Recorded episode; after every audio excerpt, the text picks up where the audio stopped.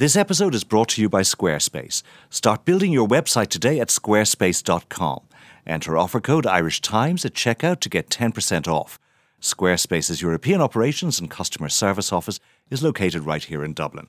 Squarespace, build it beautiful. You're listening to the Irish Times Worldview podcast. Welcome to Worldview, perspectives on foreign affairs from the Irish Times team of correspondents around the world. I'm Patrick Smyth. This week we'll be looking at two countries in turmoil for very different reasons. Myanmar, where the election of National League of Democracy is set to see Nobel laureate Aung San Suu Kyi assume power, despite being banned from the contest by the military. And remember St Valentine's Day 1981 in Dublin, some 841 people crammed into the Stardust Ballroom at a disco uh, when a fire caught. 48 people died and 214 were injured. A whole community was devastated, and questions and pain still, still linger. Ten days ago, on Friday, October the 30th, in Bucharest, history repeated itself in a club blaze that has taken 47 lives and which, which broke out when fireworks set insulation foam ablaze, triggering a stampede towards the single exit. The disaster sparked protests that have led to the resignation of the Prime Minister. But first to Myanmar and its elections. I have in studio here Ruadhan Mac Cormaic, our foreign affairs correspondent.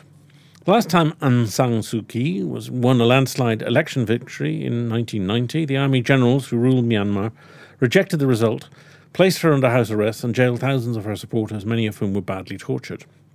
Today, her NLD party looks set to take control of most regional assemblies, as well as more than two thirds of the 440 lower house seats, and she's likely to form the central government. It's a remarkable vindication for a movement that has been illegal and effectively underground for much of the last 25 years. Jubilation, uh, it was clear from the crowds on the streets of Yangon last night. As you say, Paddy, there was jubilation on the streets of, of Yangon. Uh, there has been over the last few days as it has become clear that um, the NLD, led by Aung San Suu Kyi, is going to be the big winner from, from these elections. Um, the official tally is not uh, out until later this week, but from the declarations we have so far, which account for about 50% of the 498 seats, the NLD has won about 90% of seats. Now, that will reduce, uh, especially when more rural areas uh, declare later in the week. But it does look like a resounding victory for the uh, NLD uh, and a bruising defeat for the ruling party, the Union Solidarity and Development Party, which is in effect um, the political wing of the military. Now, that party, the USDP, has conceded that it has lost more seats than it has won, um, and its defeat is compounded by the fact that a lot of uh, senior and prominent figures within the party appear to have lost their lost their seats. Um, Aung San Suu Kyi has not declared victory yet, but um, she has indicated to supporters that this has been a good week. It's clear that they're going to emerge as the big uh, winners. She's asked them to be patient, um, but already, as you say, there are celebrations on the streets of Yangon, uh, and uh, many of these people who are celebrating today have cast their vote for the first time in their lives. So it's a very significant moment for the country. Now, a quarter of the seats are unelected and reserved for the armed forces. They still have remarkable powers, including several ministries that, that, that they will have despite their minority position. Uh, there's an old guard around a General Than Shwe who stepped aside notionally in 2011. Will, will they cede power? That's the big question. Um, a landslide victory will not mean that Aung San Suu Kyi, that her party can sweep all before it and that she can be immediately installed as as uh, president. That's because under the current uh, constitution, as you say, a quarter well, a quarter of the seats are uh, Im- immediately allocated to the military, uh, and as you mentioned, the uh, NLD have the right to, uh, uh, uh, sorry, sorry, excuse me, that the military have the right to install um, its own people uh, in key ministries, including the Home Affairs Ministry and the Border Affairs Ministry, and so they will retain control over a certain, a significant part of the uh, of the internal bureaucracy uh, of the country. Um, Suu Kyi herself cannot become president because, in a quirk of the constitution that looks like it was drafted expressly uh, for a situation like this, that position can't be held by somebody who has foreign children. Um, her late husband was British, and her two two children have uh, British passports. Um, it would be difficult for the NLD to change the constitution because the military has a veto, has veto power, um, and the party would most likely have to nom- nominate someone else to be president. Now, Suu Kyi has said that she would be above the president, uh, which in itself would be a novel slant on the constitutional text, and that means that she's risk risking, I suppose, setting herself um, up for a confrontation with the military in, in the weeks and months ahead. So I think we're facing into a period of uh, internal manoeuvring, a period of negotiation between Suu Kyi and her allies and the military as to quite how um, that that that shake-up of power will work after uh, after the election. Yes, indeed. And she said in two interviews on Tuesday that whoever was appointed president uh, by the newly elected Houses of Parliament, she would call the shots and told the BBC that she would, quote, be making all the decisions as leader of the winning party. And uh, she told another radio station that the next president would have, quote, no authority. And uh, promised to amend the constitution, which he regards as very silly. How realistic is any of that? I think a lot depends on, on how the military respond to this. Um, one of the positive signs, one of the things that people were looking out for in recent weeks was any sign that there was tampering going on, that there were attempts at fraud. And so the, the initial signs have been quite positive. It seems from the international observers who've been in uh, Myanmar in recent weeks and during the, the voting itself, it seems as though there have, although there have been some isolated instances of voting irregularities, that in general the picture is of a, a free and fair election. Um, also, people have been looking out for signs from the military as to how they will react now, given the scale of the NLD's victory. Um, the t- there are tentative signs that they're being quite gracious, quite magnanimous, and that they will be able to accept it. But of course, they know that while the NLD will win and will have huge influence in choosing the president, that they do they do retain that the military and its sort of quasi-civilian public face retains a lot of power behind the scenes, will retain significant control over key ministries, over the bureaucracy, uh, and over the appointment of the president. That could end up being a, um, the result of negotiation between the two sides. And Suu Kyi's relationship with the chief of staff is not very good.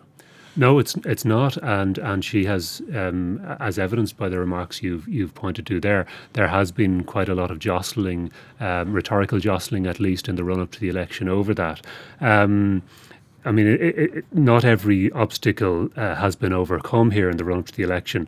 Um, you know, remember that in 1990 we were at a very similar situation to the one uh, we're in now.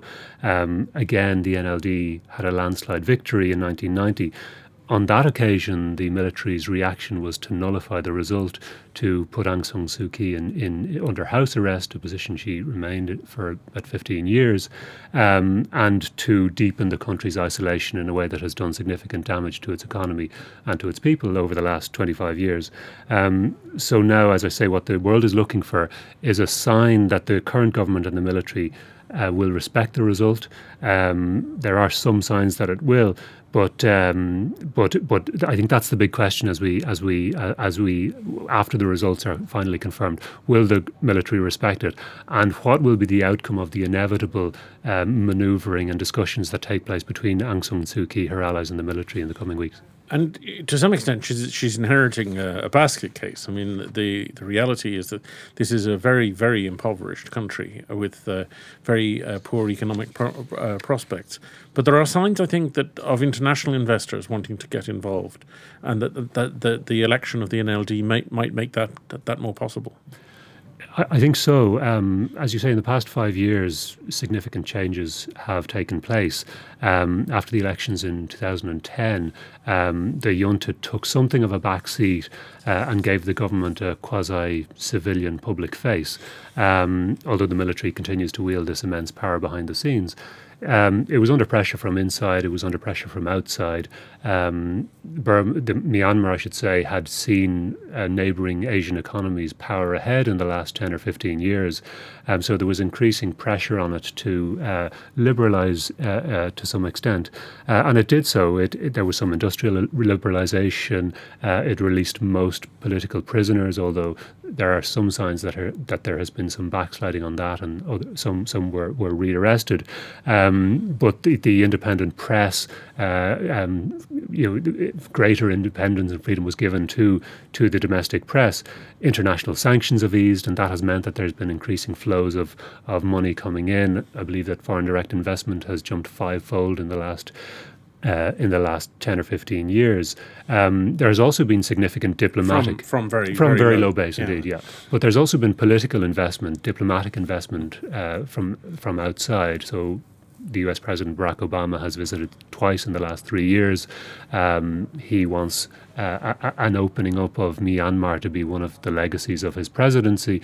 It would help, given that he was elected on a platform um, of this this where the pivot towards Asia was was a key plank. Um, now, Suu Kyi has warned that some of this international optimism about what's been going on over the last few years is overdone. Um, she said the US was being overly optimistic in its uh, assessment of the military's willingness to cede the control it has had over recent years. She said it's just the beginning of the road, that this election is just the beginning of the road. Um, and that's clearly true, I think. I suppose. Um, being at the beginning of the road is perhaps better than having no road at all to embark on. Uh, yeah, and but there is a black mark on on uh, Suu Kyi's uh, record as far as human rights campaign are concerned. Uh, her lack of action and support for Myanmar's disenfranchised, persecuted Muslims, uh, particularly the Rohingya, uh, has has caused quite a lot of comment internationally. And hundreds of thousands of Rohingya voters were struck off from the voter rolls this year. Will she take a different attitude now she's in power? It could do because one of the suggestions made during the campaign was that she wasn't uh, being uh, more supportive of the of the Rohingya and, and, and more critical of their treatment because she uh, needed the support of. Um, some hardline Buddhist groups uh, who have been set up in confrontation to the Rohingyas and to uh, Burma's uh, minorities in, in recent years. Muslims make up only about 5% of um, Myanmar's uh, 50, 51 uh, million population. Um, and the plight of the Rohingya, a largely Muslim uh, minority who are have been persecuted over many years has been a particular focus of the international community over, over recent years. As you say, hundreds of thousands of them were excluded from the voter lists. Um, human rights groups, uh, Amnesty International, said that this was uh, intentionally done, that they were specifically targeted in this way. Um, the US State Department was also critical. Not even the NLD, Aung San Suu Kyi's party, had any uh, Muslim uh, candidates on its lists anywhere in the country.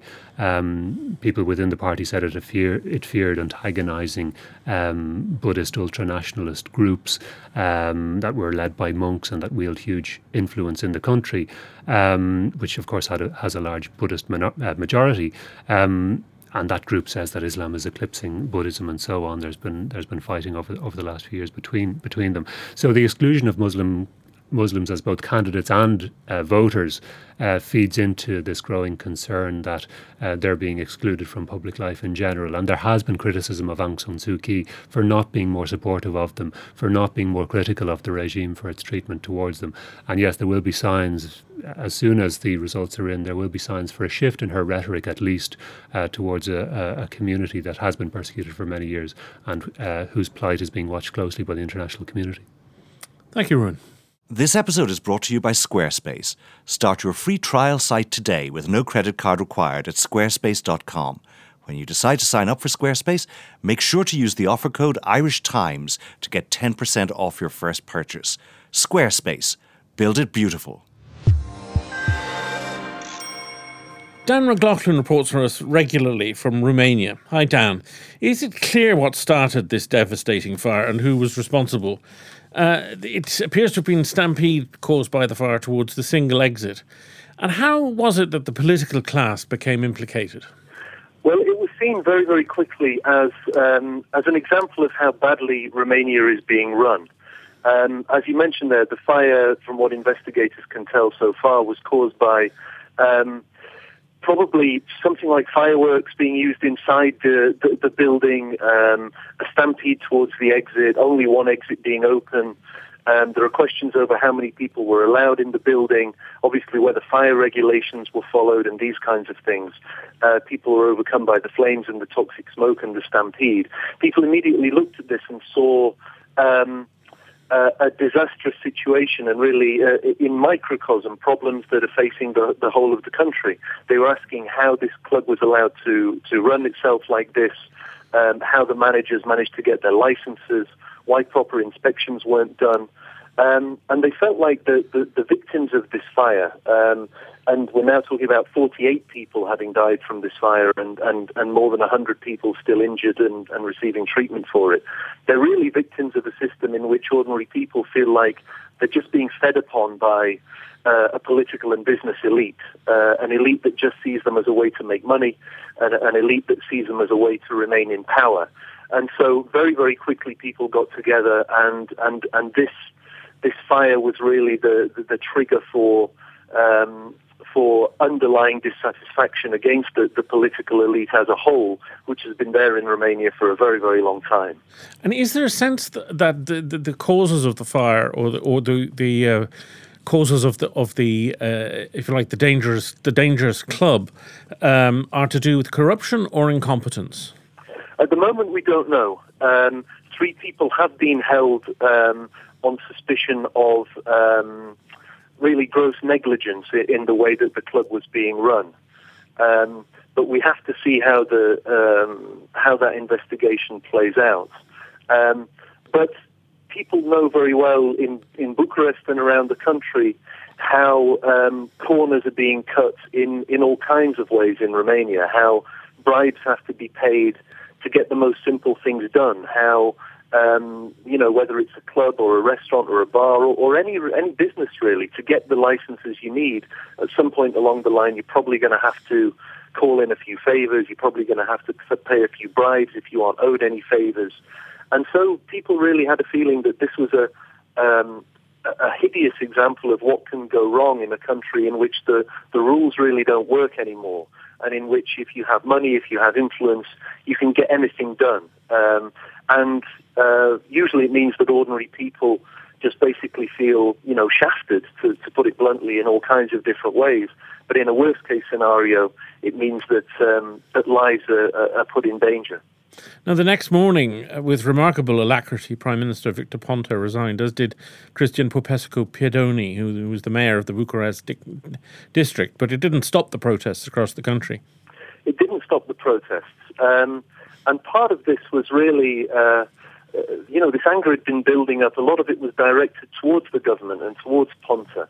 He's been under suspicion um, of corruption for a long, long time. I mean, in the days following his resignation, he was in court facing um, charges of fraud, tax evasion, money laundering, which relate to his time before he was prime minister. He became prime minister in 2012, but these charges relate back to, to when he was working as a lawyer before becoming prime minister. Um, he'd also faced charges of, or, or suspicion rather, of conflict of interest while he was serving as prime minister but his allies in Parliament refused to lift his immunity from prosecution, which he holds as a as a member of Parliament. So he couldn't be charged um, uh, on on those particular over those particular suspicions. So there was great frustration over Ponta's position that he'd refused to go, despite having been surrounded by uh, these accusations for a long, long time. Uh, but as you say, the fire did force him out. The public anger, which brought tens of thousands of people out onto the streets, not only in Bucharest, but thousands of people were out around the country in major cities. Um, the government went quickly, um, and but, but really didn't um, it didn't entirely uh, alleviate the the, the, the, the anger towards the, the political elite because people feel that this goes beyond simply one government and one party. They feel like since 1989, when Romania had its revolution, they, they haven't managed to get um, parties in power which run the country in the interests of the people, which run it in a clean way, uh, a clean and more equitable way and a more transparent way, which is also something that Romanians thought would come with membership of the European Union. But that also hasn't proved to be the case. And I mean, very much sense that the governing elite hasn't really changed since 1989, since the overthrow of the communist regime. That some of the same people are are in place, and and some of the same methods of of, of approach. That's right. I mean, the, the, the party that Ponta belongs to, uh, the Social Democrats, uh, that party sprung from um, the former Communist Party, and the people who led the Social Democrats through the 90s. Um, were figures that had um, served under the communist dictator Nicolae Ceausescu, who was uh, ousted and executed along with his, with his wife on Christmas Day 1989. Um, but those people, his underlings, if you like, remained in power. They, they placed all the blame for the hideousness of the communist regime on the on the shoulders of the Ceausescu's, and um, uh, claimed that once that they were gone, once they were gone, um, that, that, the country had really been purged of all the things that had been that had been going wrong with the communists in the communist years. But um, lots of things about that revolution itself remain uh, remain mysterious. Lots of the the deaths and the injuries that were caused um, have not been answered for by anyone who was in power at the time. And Romanians feel like so many things, not only about the 89 revolution, but the time before and afterwards, have been swept under the carpet. Um, and that the current political elite is still tainted by its refusal to examine closely what happened back in 89 and all the various corruption and other scandals that have taken place since. Uh, those same social de- democrats will actually lead the, the new government, which is a, which is going to draw other parties uh, into it. Uh, will will it hold together? And and is there any likelihood of elections? Well, it looks at the moment. In the last 24 hours, we've seen um, uh, support building around uh, the idea of a, a technocratic government, um, basically to lead the country, just to manage the country, really, a government of experts to take the country through to uh, parliamentary elections that are planned for uh, the end of 2016. So, so basically, to run the country for about a year to prepare the gov- to prepare the country for parliamentary elections, um, and this is something that um, President Klaus Iohannis seems to be in support of, and uh, he hasn't expressed any any keenness for snap elections. He seems to like the idea of a technocratic government to go through for a year, and the parties have been coalescing around this idea in the last day or so. And the name of, uh, of Liviu Voinea, who is currently the deputy central bank governor, ha- has has come forward as a likely um, prime ministerial candidate. We'll see. We haven't got an official decision on that, but um, that may go forward to, uh, if the president does decide to back this option and to back Voinea, this will go to Parliament and they will have a chance to vote on it um, probably within the next week or 10 days.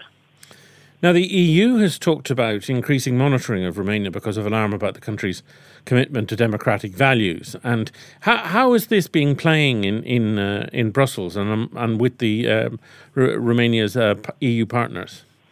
Well, certainly this has been something that Romania struggled with since it joined the European Union. Um, it was under special monitoring measures along with Bulgaria, the country that it joined with, um, for a long time. And, and, it's had huge problems in simply um, convincing two things, really convincing Brussels that it is tackling corruption properly, and also with um, absorbing the funds that Brussels is, is offering to it because the country has been run really in such a, an incompetent and haphazard fashion that the agencies that should have been dealing with the huge amounts of money available to Romania since it joined the Euro- European Union have not been given to Romania because it's incapable of absorbing them in, in European Union parlance, in, in using them effectively and in protecting them from corruption and from being uh, disappearing into various pockets, basically. Um, there's also been lots of uh, trouble over a number of years, uh, uh, lots of dispute between inside Romania and with the European Union over an anti-corruption bureau. Um, over the makeup of the bureau, who runs the bureau, the powers of the bureau, and there's been a constant tug of war really in Romania over over the powers that it has and whether it has the uh, the ability to hold politicians properly to account. We mentioned Ponta's record there, for example, um, and prosecutors could not hold him to account for alleged uh, conflict of interest as prime minister because parliamentarians would not vote to lift his immunity.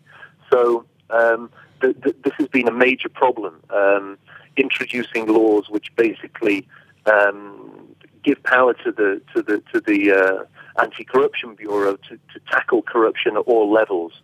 Um, to some extent, I mean, they've had a few successes. If we look, for example, at Ponta's political mentor, the guy that sort of guided him into top-level politics, um, Adrian Nastase, he was prime minister, but he was jailed on corruption charges after he'd left power. Um, but it's a constant battle. It's a battle that certainly hasn't been won. And this is really the, the, the, the, underlying cause and the main motivating factor that's brought people onto the streets for what, what had been the, the biggest protest Romania has seen since 1989 in the last few days. Thanks, Dan. That's all from Worldview this week. Thanks to Ruadhan Mac Cormaic, Dan McLaughlin, and our producer Sinead O'Shea and Gary White on sound.